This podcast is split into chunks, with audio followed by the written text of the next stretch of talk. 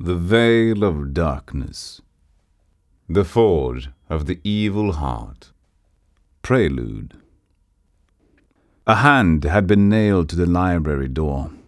It appeared gaunt and shrunken, a thing all but withered to the bone, and before it, Cairn of Cassada paused. When he examined its lines in the morning air, a sharp, almost irresistible urge began to build in him.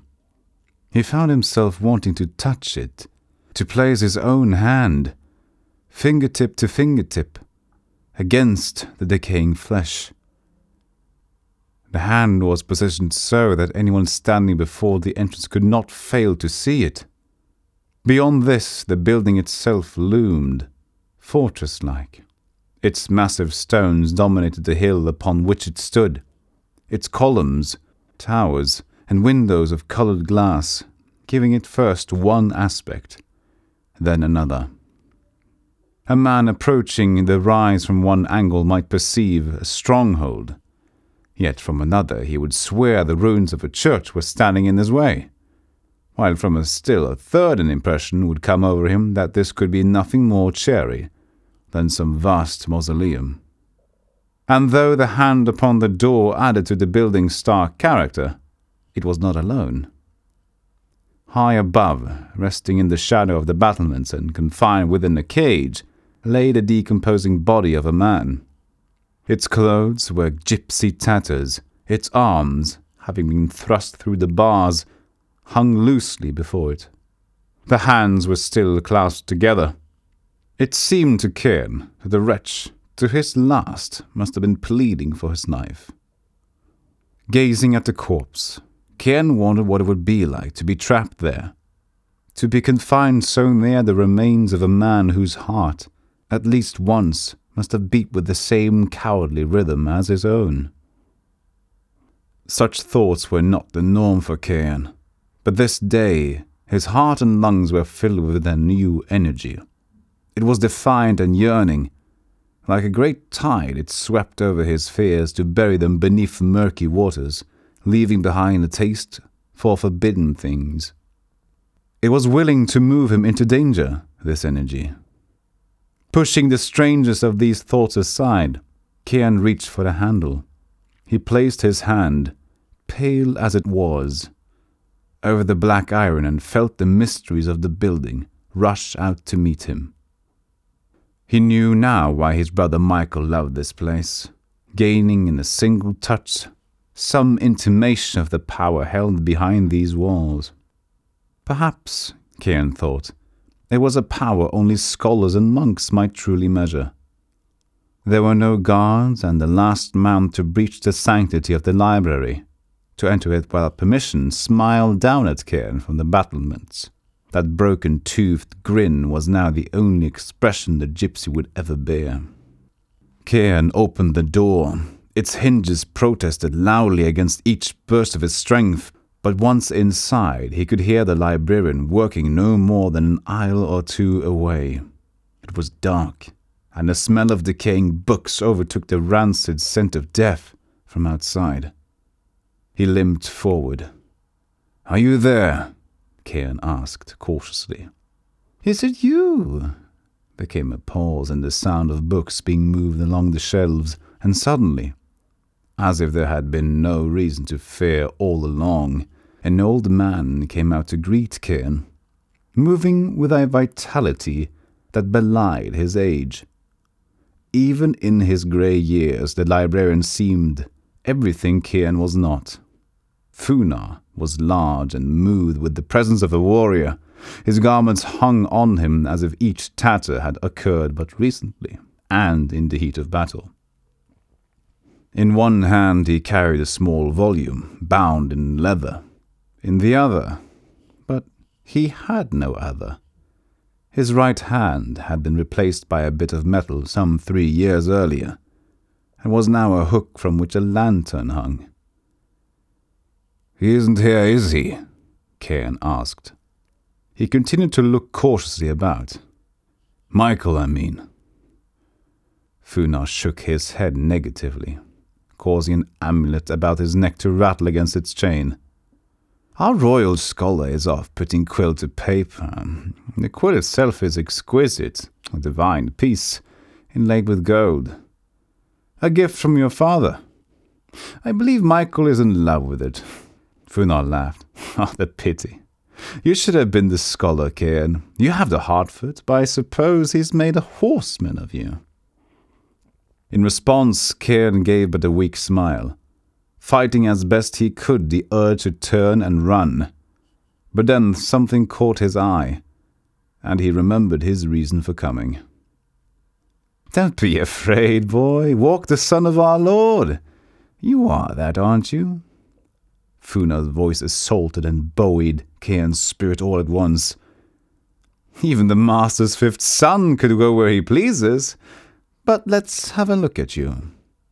Haven't really seen you since you became a man. Eighteen now, eh? Is that it? Cairn asked, his eyes fixed on the book in Funar's hand, on its worn cover and the rough edges of the paper within. He licked his lips. Were my messengers clear about what I wanted? Oh, clear enough, uh, though I wish you'd come to me yourself. These days, even trusted servants can't be trusted. Now, your father's spies are everywhere. I had my own men verify the story. Is that it? Cairn repeated. No, not this, the librarian answered. This is a simple book of curses. Your, your father ordered it from the city of Cluj, and I have yet to inform him of its arrival. What you want that I have at my desk. Come. As Cairn took a stride to follow, he found Funar swinging about suddenly to block his way. But remember, Cairn, it's not enough for you to be the good boy. You were always that. Always obeying your father and those howling brothers of yours. If you want what I have to give you, you'll have to find the creature you've curled and hidden away inside yourself. It's time for you to be a true man. I have no beast inside, Cairn said honestly. Not like what you mean, Funar. I'm hollow. The big man laughed and led them into the building. It was difficult for Cairn to keep up, and when at last the light of the lantern seemed lost, he hurried along behind it into the vaulting darkness. The woman you seek to win, Funar asked. Does she mind that leg of yours? They had arrived deep in the recesses of the library. They stood about Funar's desk. It had been set into a small vault which served for the librarian's office. And there were iron gates for doors. It was cold, and the few candles burning at the edges of the desk and the lantern on Funar's hook gave no heat. On the side of the desk lay a huge tome, almost hidden in the shadows, and yet it caught Cairn's eye immediately. From what he could see, it was a thick, ribbed volume bound in leather, and it worked an impression on him more deeply disturbing than the hand which had been nailed to the library door. It gave the illusion that it was absorbing the light of the candles without reflecting it. Though it was all but impossible to see clearly under such circumstances, Cairn believed the book had been chained to Funar's desk. He had to get closer. What's that? Cairn could not resist asking. As he moved toward the edge of the desk, the librarian blocked his way, snuffing out those few candles nearest the volume. Nothing you want to be involved with! Funar boomed critically. Something newly arrived, came in from Cluj with a book of curses, and I haven't had the time to take its measure. Now, I asked you a question, boy. Does she mind that leg of yours? I told her I fell from a horse, Cairn answered. And that's true enough. Once I failed to clear a hurdle and father threw me from the saddle in the rage. But old man, you've teased me long enough. Do you have it? Yes, Cairn, and there are few enough of these in the world. From the darkness at the foot of his desk, from some secret drawer, Funar pulled out an almost tiny book whose golden lettering seemed to glow, adding its light to the room. The verse of Pochu, translated from the ninth century Chinese into Romanian love poetry. Cairn reacted quickly for the work, but Funar pulled it aside. When Cairn tried again, it was the same result. Puzzled, then thinking it a matter of the agreed upon payment, Cairn reached to his belt. The purse he had tied there jingled as he loosed it. The coins within made a musical sound as they were tossed about on the desk. Take the advice of a wise man, Funar said. Forget this woman and your schemes. You will bring only harm to yourself and to her. Leave now, and word of this will never pass my lips. No. How goes it then? Funar asked. Teaching your love to read? Without answering, Cairn tried again for the book, yet this time the librarian secured it within the folds of his tattered cloak. The hook and lantern moved threateningly to guard it. Fool! boomed the big man. First make me believe she's worth the risk. I lost a hand betraying your father's interest once, and all the silver in your purse won't bring it back. There's a gypsy out front, a poor caged bird whose only daughter was burned alive in a pyre of books. I'd sold him. Now, helping you win the heart of a peasant girl is treachery. Yes, it is, and if all that weren't bad enough. You've chosen, I hear, a Hungarian sweet, a descendant of Magyar dogs. Cairn's blood stirred. Do you deny it? His eyes flashed, yet Cairn's voice did not rise to anger.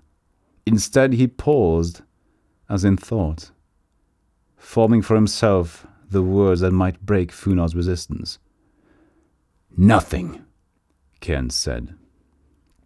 Nothing which we are to know in this world equals the power of her beauty. She is a stem of glass, a fragile rose, a petal locked in a crystal.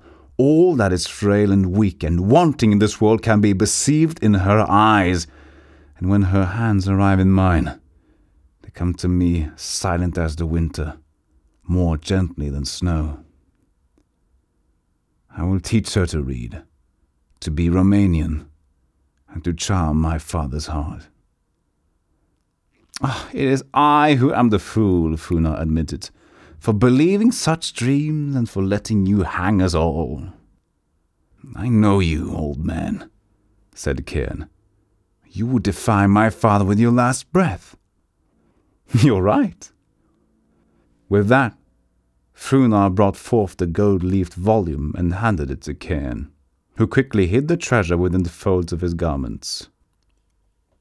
At the door of the library, Cairn turned back to the larger man, meeting Funar's gaze eye to eye. That book in your hand, Cairn said. The one of curses.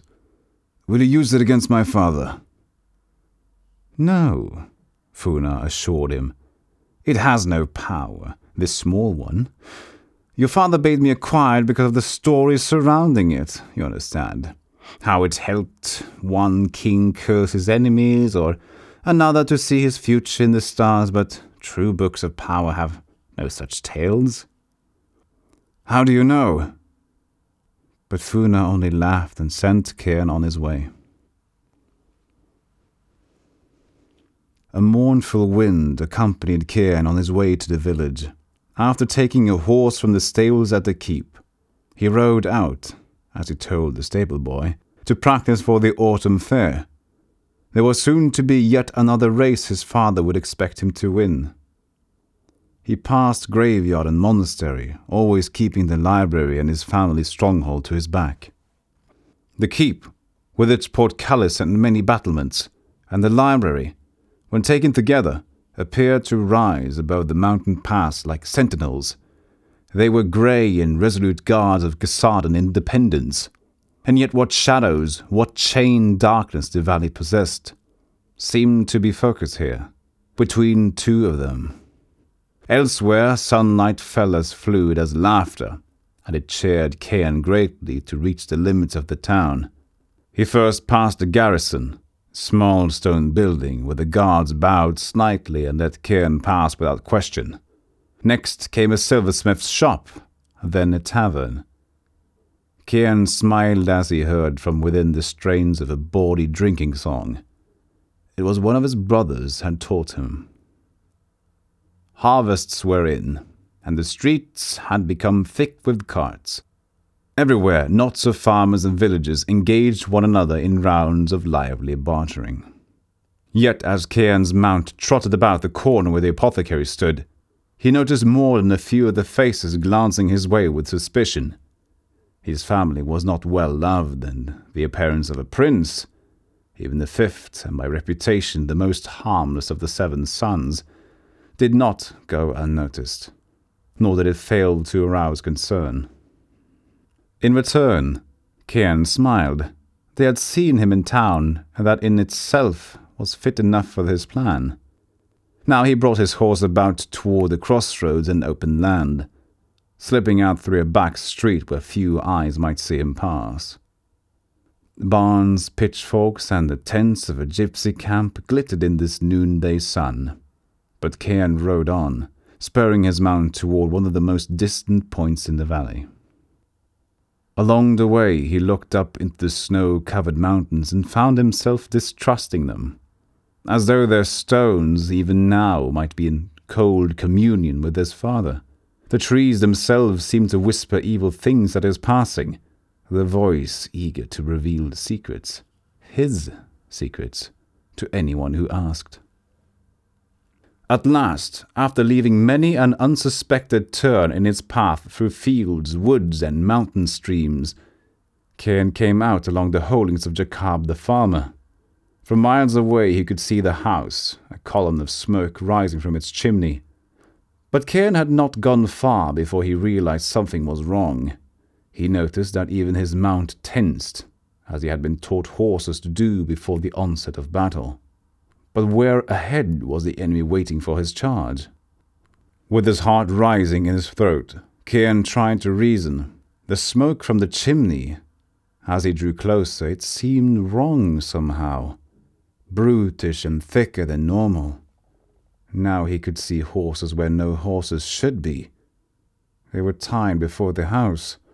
He spurred his mount, commanding it headlong into the ore of danger that lay before them. As the distance closed, Cairn realized that he was utterly unprepared. No sword hung at his side, and no blade lay hidden beneath his cloak. At his belt, his purse hung hollow, swinging empty with each jaunt of hooves against the hard ground.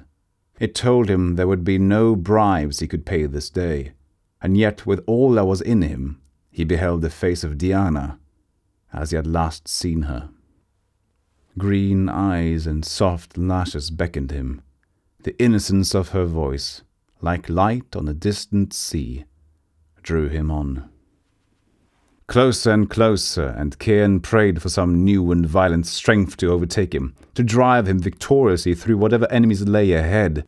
But the opposite proved out. For what little determination remained in him failed, vanishing in the instant he recognized the horses golden bridles and silver bells, the expertly stitched saddle leather that only a royal family might afford. These looters, these pirates, these wanton criminals who had invaded the household of his love, they were his family. His brothers and his father were here.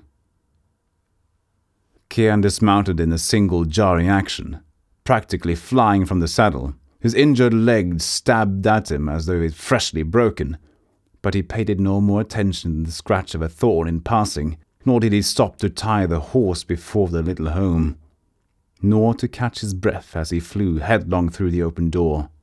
The scene which greeted him was that of a tavern torn apart by drunken bullies.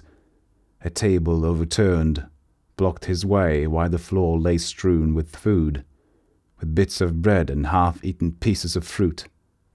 Someone had broken a cask of wine to flood the place, and every tapestry, oil lamp, and small household treasure had been torn or smashed with that same cruel and invincible delight he had often seen his brothers use. A corpse lay near the fireplace, its right arm outstretched in the fire, and those flames which, in roaring, had once filled this room with the life and warmth, now ate away the flesh of the arm searing it to its immortal bone. Cairn recognized the half turned face. It was Diana's father. Waiting in the depths of the scene, with the stench of burning flesh all about, a shadowed form looked up to meet Cairn's gaze. In one hand it held a cup, in the other, a half empty flask of wine. Its eyes were remorseless and restless all at once, pale orbs lit only by the reflection of the flames, and its entire countenance was everything that is the worst in predators.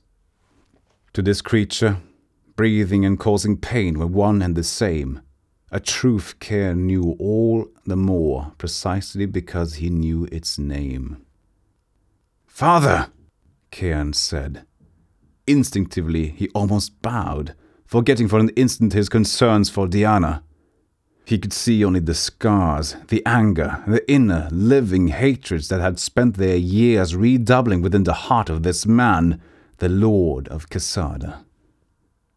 You disappoint me, said his father, Nikolai of Quesada. I expected you far earlier than this. With the empty cup in his hand, he motioned about the room. The lesson is all but done. Now only upon the drawing of his next breath did Cairn sense the others. Only as his heart ceased to thunder in his ears could he detect the laughter echoing from deeper in the house.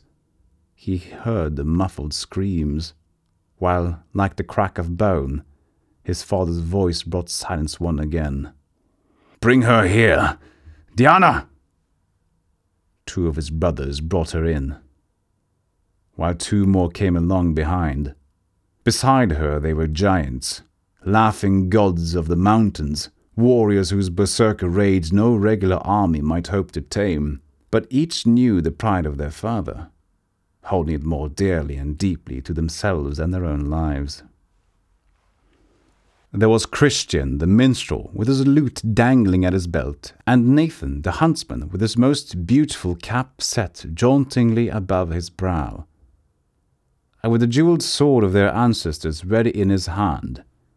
Alexander did no more than smile at Cairn, giving him that same knowing smile he had borne on the day of his knighthood. All these sights might have comforted Cairn in another place, at another time.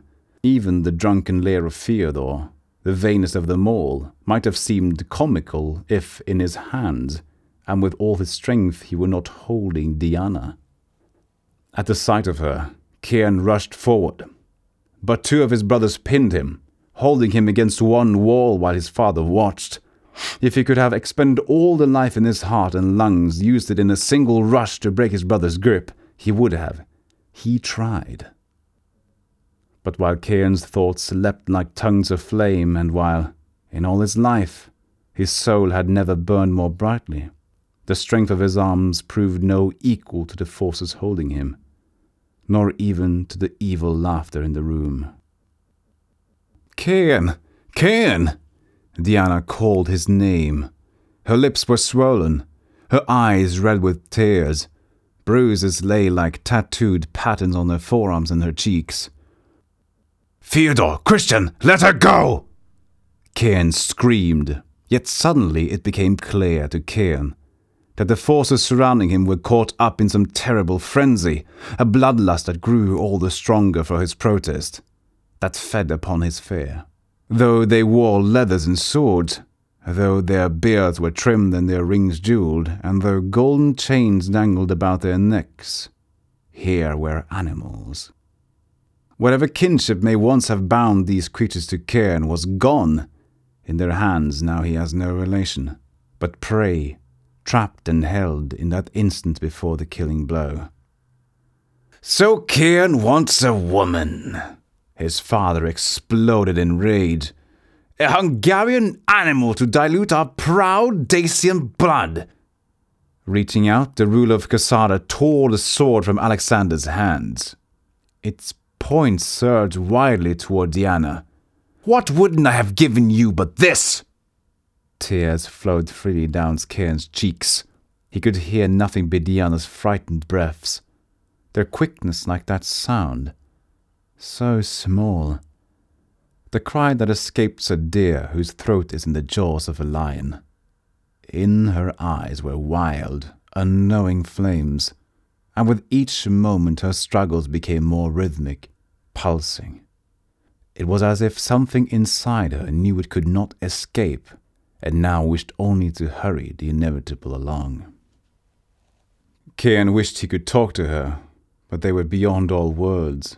The forces of darkness held them both, and they might come together now only in so far as their twin, racing hearts might burst, each upon the same instant. The jeweled blade rose between them, and suddenly Cairn lost all sense of himself and of her, and of the raging, mad voice of his father, which overtook them all. This then is the only marriage you will have, Cairn of Quesada. But to Cairn the words meant nothing, and before him the universe went black. Warmth. Later he could remember the warmth of it, and the brightness, deeper than all roses, as they poured the wine down his throat. The cup was pressed against his lips. Voices urged him on. Drink! His throat opened, and once again Cairn swallowed, swirling into a darkness, almost drowning in the glory of the wine. But it was not wine. It was blood. It was Diana's blood. Without identity, Cairn soared above a darkling sea, skimming ever closer to unseen waters, almost remembering. After a time, the slightest of sounds came to him. He recognized the hushed movement of servants. He heard the centipede make its hurried maneuvers against a wall. Was it days or years since his thoughts last came together? Cairn couldn't say. But at last, and without opening his eyes, he knew his name. Once again, he took possession of his limbs, his breath, and his beating heart. He flexed the fingers of first one hand, then the next, and he knew that he was whole. By the sound and scent of things, by the very feel of the room about him, he was home. This room was his. The bed upon which he lay was his own, but Something immutable had changed, or something he once thought to be immutable. It was Cairn he did not recognize.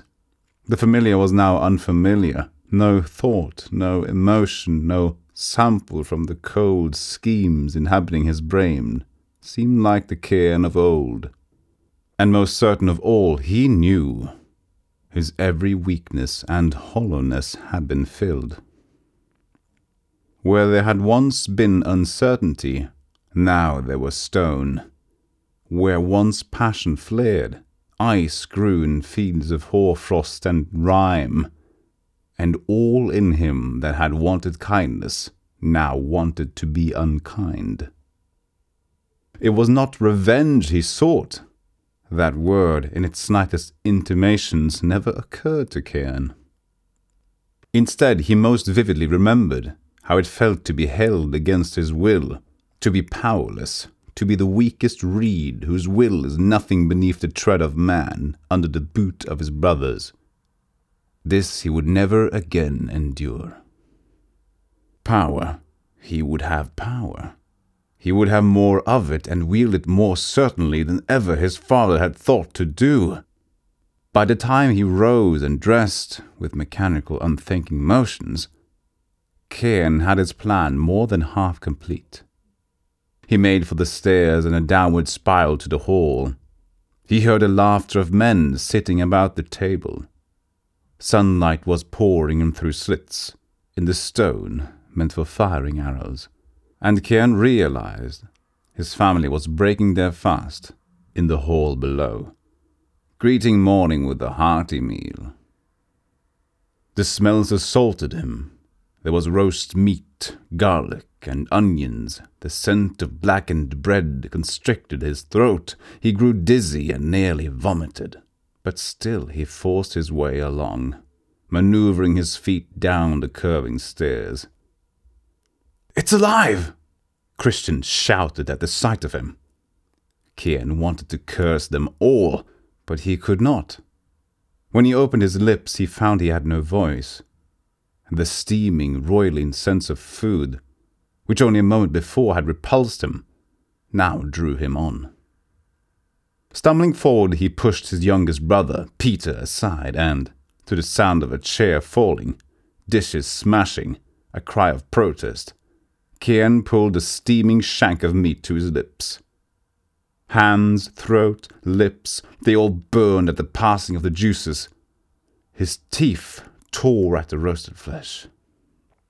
When Theodore raised a dagger in alarm, Cairn raged at him through his clenched teeth.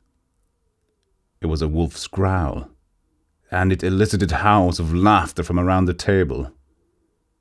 Cairn's father, his laughter overshadowing the rest, filled a chalice with wine and brought it around the table.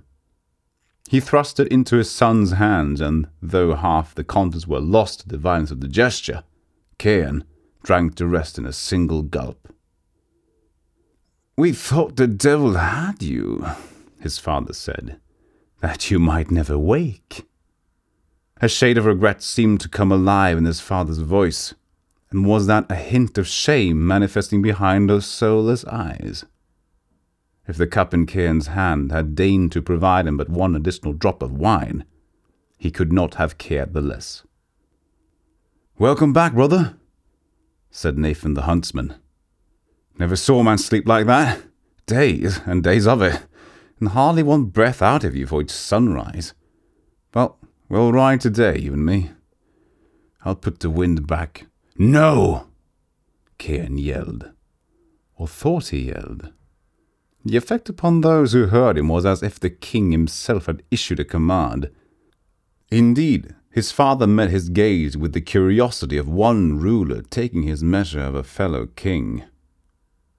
Cairn filled his chalice and emptied it, throwing back his head as the liquid rushed in cool swallows down his tortured throat.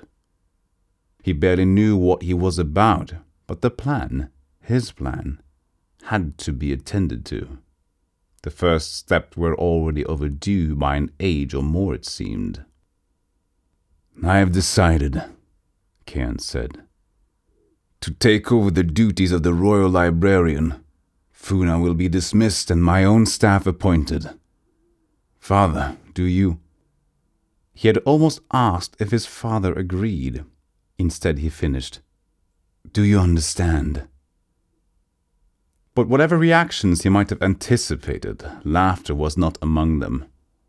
Yet that was precisely what they did. It was somehow a great joke to them. Was it his agony, his transformation?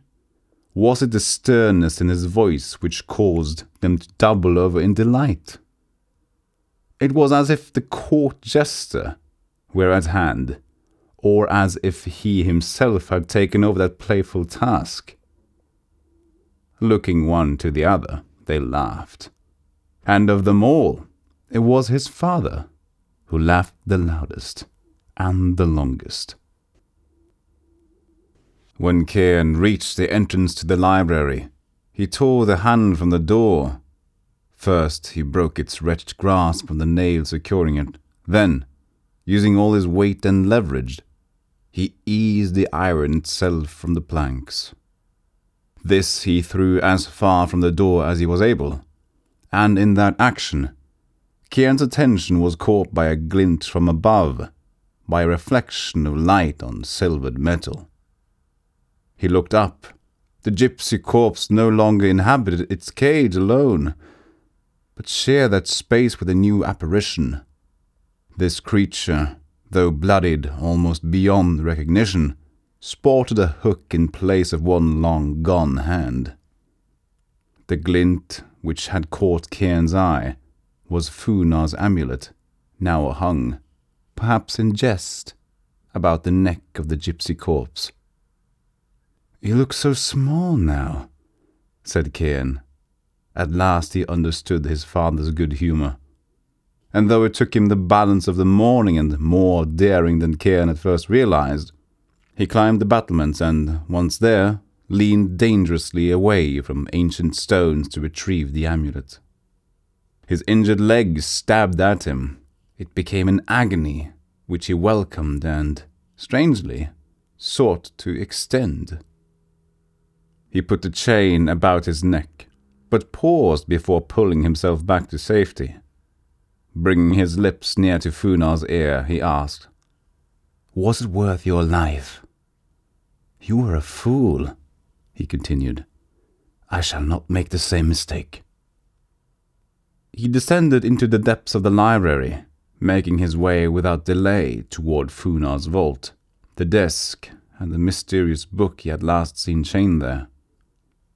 After gathering lanterns from around the library, lighting them and opening as many window screens as he could reach. Cairn approached the book. The library beyond Funar's vault was alive with light. Bright patches of red and blue, falling from the stained glass, decorated the heavy timbers of the shelves and the dark volumes resting there. And then those beams, throughout their length and breadth, stir the dust of ages past. Even Funar's vault was aglow with the yellow flames of the lanterns. To Cairn the place seemed a tomb, ancient and untouched. With the dry sound, the bodies of beetles, dead for centuries, crunched beneath his boots. I must stop thinking of this as Funar's place, Cairn said aloud. It was as if the words he spoke were meant to break a spell to dissolve the feeling in his heart that he was intruding into a place that was not his. This is my desk now. The mysteries of this great book are mine to unravel. And the book itself had not moved, nor had it grown any less mysterious. Measuring three feet by two, with a ribbed spine thick as man's outstretched hand, the book seemed to weigh down the desk where it sat. To Cairn's amazement, the rough hewn timbers had actually begun to sag. Then there was the matter of the chains. The links themselves were heavy, forged of a dark iron, and of a weight Cairn had seen used at Casada's keep, to raise and lower the portcullis. And it was not the desk to which the book had been chained, but in this light it became clear that the holding spike had been driven into the floor of the vault. Were you trying to keep this from being stolen? Cairn mused. He ran his fingers across the cold chains. He found the lock. Or is all this to restrain the book itself? To prevent its escape? Then suddenly it didn't matter any more. Cairn had to open the volume. His patience had vanished long ago. But as if recognizing that fact upon that instant, he tore at the chains with bare hands. They came taut. They jangled. But they did not budge. Where had Funar hidden the key? Quickly, Cairn fumbled through a dozen items on the desk, through folders and small wooden boxes, then the drawers. In one envelope, its wax seal unbroken before Cairn opened it, there was a letter. From one aging librarian to another, the correspondence read. It spoke of the Agrippa, ancient and dangerous. It was a book of power that no man had been able to tame, and what was known of its history could be told in a few words. It had entered Romania in the first century of the Christians, smuggled in by a general who commanded the conquering armies of Rome. Much later, the Agrippa fell into the hands of barbarians. From among them, the book brought to power a great leader, a warrior who set the tribes against their Roman conquerors no more merciless, more maniacal fighters had ever before opposed the standard of Rome, and in 271 AD, the imperial eagle was driven from Dacia. But always it seemed the book itself was in control of the events surrounding it. No one dared to destroy it, but in time wise men changed its monstrous work in dark and hidden places, keeping all knowledge of it from ambitious men. In closing, the writer assured Funar that he was delighted to be rid of the Agrippa. The silver he received for it would ease the nightmares of his waning years. Cairn opened the glass of the nearest lantern and set the note to flame. As he watched the paper burn, it came to him where Funar would have placed the key, and in reaching down he found that he was right, in the same hidden compartment from which Funar had drawn the book of poems. Cairn felt the steel of a key as long and cold as a finger from a dead man's hand. Though the key turned with difficulty, Cairn released the Agrippa from its chains within seconds. He brushed the restraining links aside, then, holding his breath, he opened the cover. He might as well have pulled back the lid of a coffin or turned away the sealing stone from some ancient tomb. There was a breeze more known than felt, as it were a cold wind of the heart, and yet the flames of the lanterns faltered and grew dim. The scent was the scent of animals. Each black letter on the page, drawn by hand, caught and held his attention. They struck Cairn as if all truth were embodied in their straight, dark runes of ink. And yet he could not distinguish a single word. This was no Romanian alphabet, nor were they Hungarian letters, nor even the ancient Latin of the Romans. They were utterly and irresistibly alien. Heavy, rough edged pages turned beneath Cairn's hands. His eyes searched for repetition, for some sense of letters, used in the pattern of a language but every turn of that page and every drag of the quill upon these pages revealed no more to Cairn than a thousand upon a thousand different individual symbols. For his understanding, there was only the wind, that strange and featureless stirring of the air. It called to him, it whispered his name. From within the leaves of the Agrippa, an evil light began to seep forth the whole enveloping strangeness of the situation was such that Cairn could not distinguish what of it was real or what of it, if any, was not. Like the glint of unexpected gold, the light of the Agrippa drew him closer. Bathed in its gold, his eyes began to make sense of the words upon the page. He saw his name. And then, without warning, it seemed to Cairn that a knife was driven through his teeth the sudden, murderous force of the blow throwing him away from the desk. As he fell, the sense of the blade stayed with him.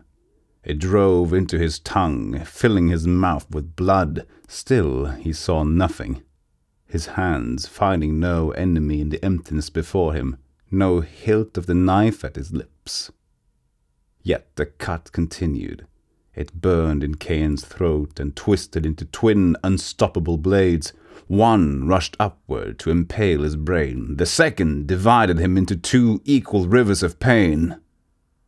With relentless force, it cut open his heart, lungs, and gut, mixing their blood along its razed edge. On hands and knees, Cairn pulled himself from the chamber.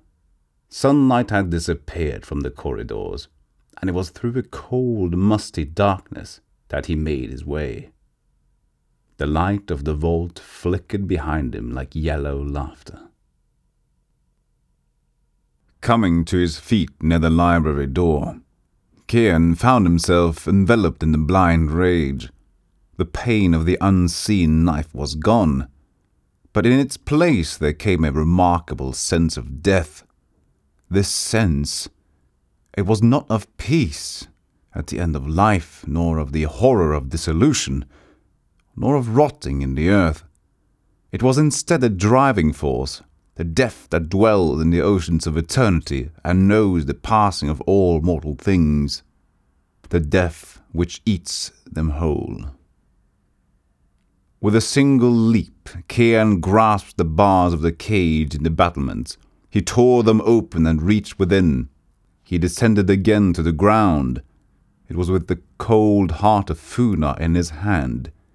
He had torn it from within the ribs of the corpse as if he were brushing aside a wall of reeds. He had leapt to the battlements and returned with the ease of stepping from his bed. His leg no longer knew the pain of having been broken, nor of having healed badly. Yet this improvement Cairn did not notice. With no trace of revulsion, he brought the dead flesh to his lips. He began to eat and with each swallow, with each dread morsel that fell like ice down his throat, the valley dimmed. Step by step, it fell beneath a curse more powerful than any mere words could have conjured. Cairn did not see his family for the rest of that day, nor for all of the next. He wandered about the valley. In a fever, his thoughts raced, Images and schemes filled his skull until it became like a hive, a humming thing alive with the bits of disconnected but deadly plans. He ventured into the cemetery and there watched another rush of clouds overtake the sun. It did not seem enough that in the course of a day he had unalterably changed. Where once there had been timidness and the hollow uncertainties of youth, now nestled a dread cruelty. It filled and infected him.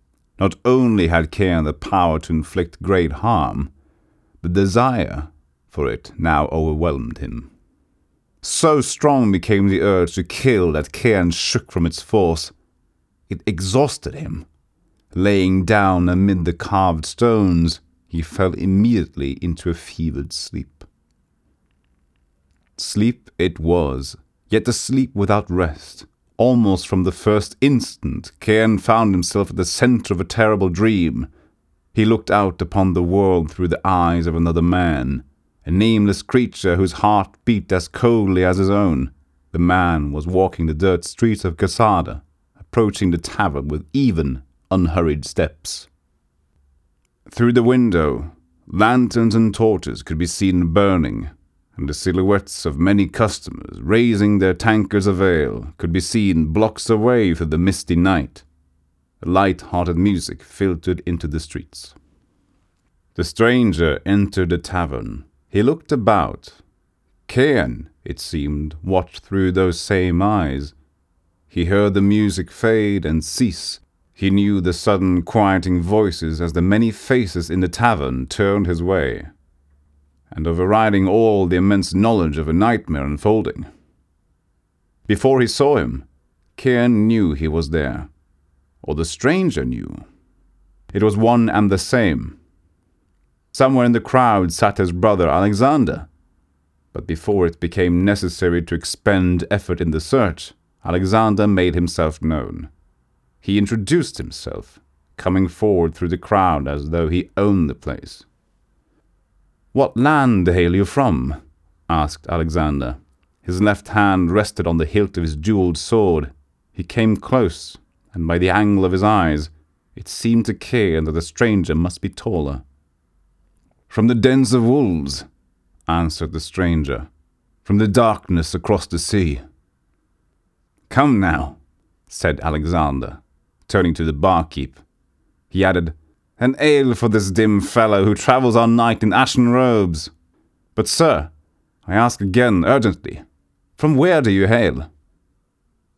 The stranger accepted the ale proffered and seated himself with a sigh at the nearest table. He drank deeply and sighed again. But in Cairn's dream, union with the man, it seemed the bitter dregs from the bottom of all barrels had become lodged in his throat. The roots of mountains, the stranger said. I come from the grave of the sun. Were you drunk when you entered, man? Alexander asked. It's poor practice to insult us so. And wherever you're from, how did you pass the keep without answering to my guards? No one makes it up that pass without our knowing. I did, the stranger answered. He drank again. Or rather, I sailed in from the north. A timid laughter erupted in the tavern. Men were making way. Moving without hurry, perhaps, even without thought toward the lanterns along the walls. They left Alexander and the stranger alone in the circle of their shadows. To the north, my friend, said Alexander, lie the Carpathian Alps. You'll find we showed little love to our unannounced guests. He stood suddenly, drawing his sword. And damned little courtesy to liars. It was as if a red shade had been pulled down across Cairn's dream. The world swam in its crimson light, and the stranger prepared to stand. But though his muscles tensed, to everyone else in the room he appeared motionless. I say again, Alexander growled, what business have you in Casada? Cairn's brother rested the point of his blade on the table. With a turn of his head, he signaled one of his men to bring reinforcements, guards from the town's garrison. As he watched the man exit the tavern, the stranger smiled. Are you afraid, then, of a teacher? I fear no man, Alexander howled. He raised the sword. And I need no lessons. The blade flashed, glinting yellow in the tavern's light.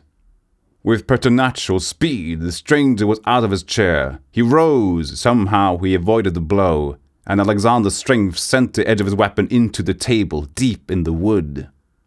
In the next instant, the stranger had his hands about Alexander's waist. Their faces came close, and as their cheeks touched, the stranger drew in Alexander's breath, feeling the heat of the exhalation rise through his own nostrils. In that closeness, he made his move. His hands, like scythes, moved through Alexander's chest, brushing aside mortal bone and ribs as if they were willow branches. Alexander's face went rigid with astonishment.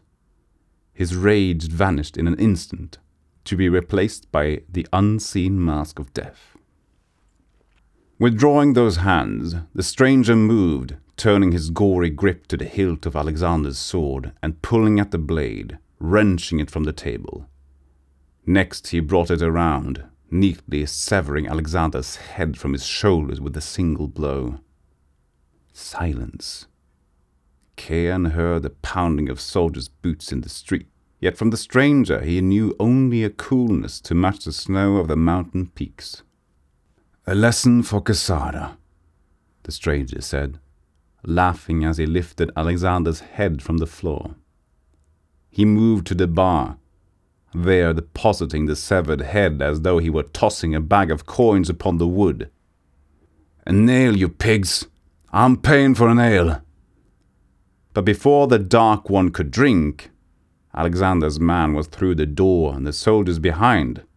Their blades surrounded the stranger. With leather strips, they bound him in seconds handling his strength as if arresting a common brawler. Indeed, it seemed as if the stranger had lost whatever strength he had, or had exhausted himself in the killing of Cairn's brother. The stranger's only response was to laugh, and it was to the music of that laughter, hysterical as it was, that he was pulled from the tavern to be hanged. Then Cairn passed from the dream and back into the cold night of the cemetery, there he lay, face down among the gravestones. His teeth were bared, his tongue cold against the earth. When morning came, it was as if the sun were dying, for though it remained aloft, it seemed stricken with some mortal wound. Above, the sky rushed with clouds, scudding grey and black monsters which did all they could to blot out the failing light. Still, though only a remnant of that sun, a dim shield struggling to remain just behind the clouds, rose into morning. It hurt Cairn. His blood burned, and rising from the mists of the cemetery, he hurried home. The keep was familiar and unfamiliar all at once. The stones were the same. The same guards stood before it with their knives and their bows. Yet the feeling of the entire place had been transformed into a scene of such startling emotion that it took Cairn off his guard. He paused, and to his amazement the guards backed away. No longer was the gate strong, the walls formidable, the tower impregnable. Their illusions of power had vanished, To his right and to his left, the guards watched him, backing away like frightened dogs. And Cairn's imagination, it was as if the keep had been replaced by the painted props of a stage. All was now backdrop and paper, to be torn through as easily as if he were a child at play. But Cairn was no child, and this was no game. What he was feeling was a reality of what he had become, something unknown, something new, and, he had to admit, immensely evil. It was a truth others seemed to grasp at once. Serving women screamed as he entered the hall, and men scurried into hiding. For all the world, it was as if a predator were now prowling the keep. Yet it was not Cairn's concern to sow terror among such unimportant beings. He headed straight for his father's room. Inside the keep, away from the light of the sun, it appeared to Cairn that he grew stronger still. His blood no longer burned. And as he approached the oaken door of his father's room, a determination grew in him that was like the ice of glaciers breaking into the sea. Placing his hands upon the door, Cairn tensed. He heard the voice of Nikolai, the Lord of Casada. His father was shouting and screaming within, the sound of a whip cracked in the air. Without a pause, Cairn dug his fingers into the door. The hinges creaked. Planks of solid oak buckled and sent streaks of dust into the air as the door gave way. Cairn burst into the room. So suddenly and with such supernatural speed did Cairn enter the room that, for an instant, he saw things as though he were a thief in the shadows. A girl lay tied and bleeding. From the few words he had been able to discern, Cairn knew her situation. She had been accused of theft. It was then that the townsfolk had brought her before the Lord, Cairn's father, and now he sought the truth of things at the end of a whip. When he burst through the door, that whip had been arcing back. Now it lashed near Cairn's cheek. Yet to his new eyes, the blood flecked tip crawled forward, providing a little challenge when he reached to snatch it from the air. He pulled the whip from his father's grasp, spinning the older man around. With a growl, Cairn moved forward, past his father. His fingernails, like razors, cut through the leather straps binding the girl. She looked up at him. She was golden haired and fair complexioned, a beauty in the perfection of her youth. Yet her lips contorted as her eyes caught his, her gaze filled with fear. Leave here, Cairn said simply. He pulled her up and pushed her toward the door. She stumbled over the broken planks and vanished into the keep, leaving behind only her blood and the soft, fading sounds of her sobs. In a heartbeat, Cairn turned his attention to his father. The Lord of Casada had drawn a knife, taking up a defensive crouch as though he were about to combat an assassin. In fact, though his motions seemed as slow to Cairn as those of a corpse, his father was circling, getting ready to lunge. It's you, his father said as a beam from a lantern revealed Cairn's face. Yes, father, said Cairn. I'm back. The Lord of Casada smiled. Suddenly the tension disappeared from his face, and he began to laugh. Is this some lesson you hope to teach me? He said. By saving a peasant girl? Cairn too smiled.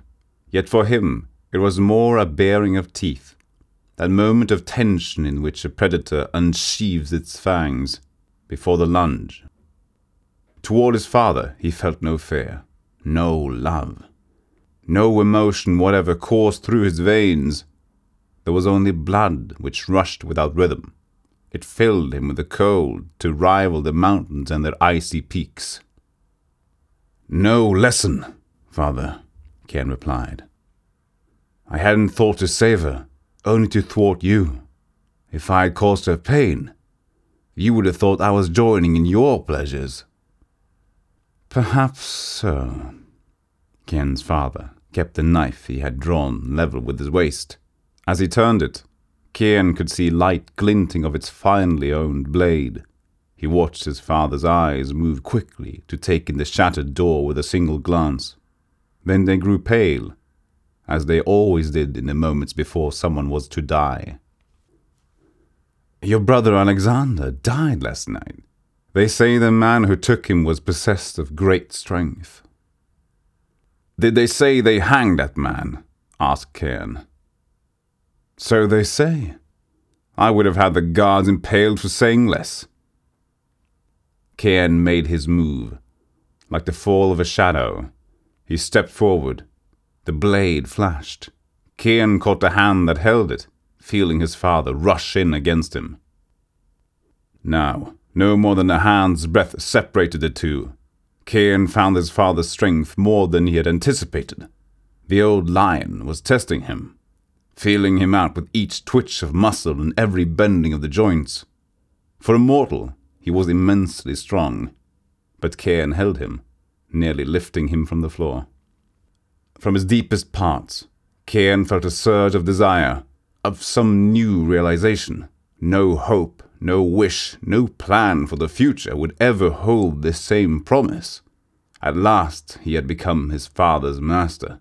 Never again would he be afraid. Yet even in this victory, in the instant of his realization, an image of Diana came to him. That part of him which had loved her remembered, alone in him, isolated.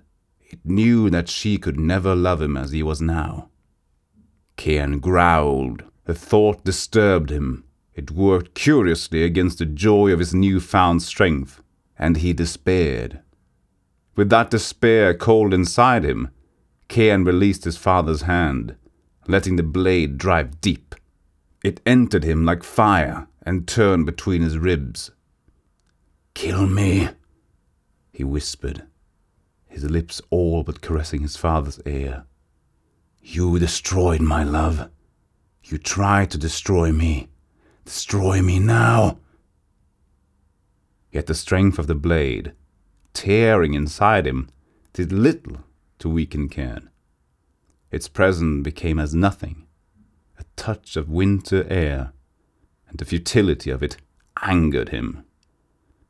At the height of his anger, Cairn's lips came against his father's skin, his teeth like blades, tore the neck, the hot flesh. Once more he held the Lord of Casada motionless, and the blood rushed into his mouth. It enveloped his tongue and coursed like wine down his throat. And though his father struggled, all his force was without meaning against the cold iron strength that Cairn possessed. And when at last he felt his father's heart about to burst, Cairn let him go. He let him stumble back, drunk with fear, into the shadows. Oh, I will kill you, father, Cairn promised, but not today. Many years will pass, with you dreading the hours, the days until I come again. With one hand, Cairn reached to his side, there to pull the blade of his father's knife from his ribs. He held it before him. The edge glinted in the light, bloodless. Perhaps I'll use this. Or perhaps a stranger will. Another of the dark ones, of the kind who found Alexander.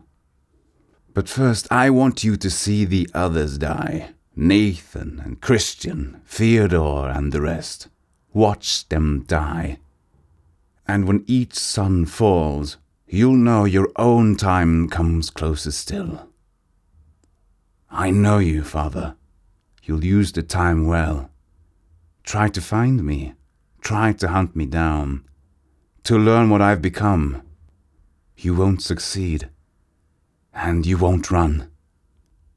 And near the last, perhaps you'll find some wise man to give you a hopeful prophecy.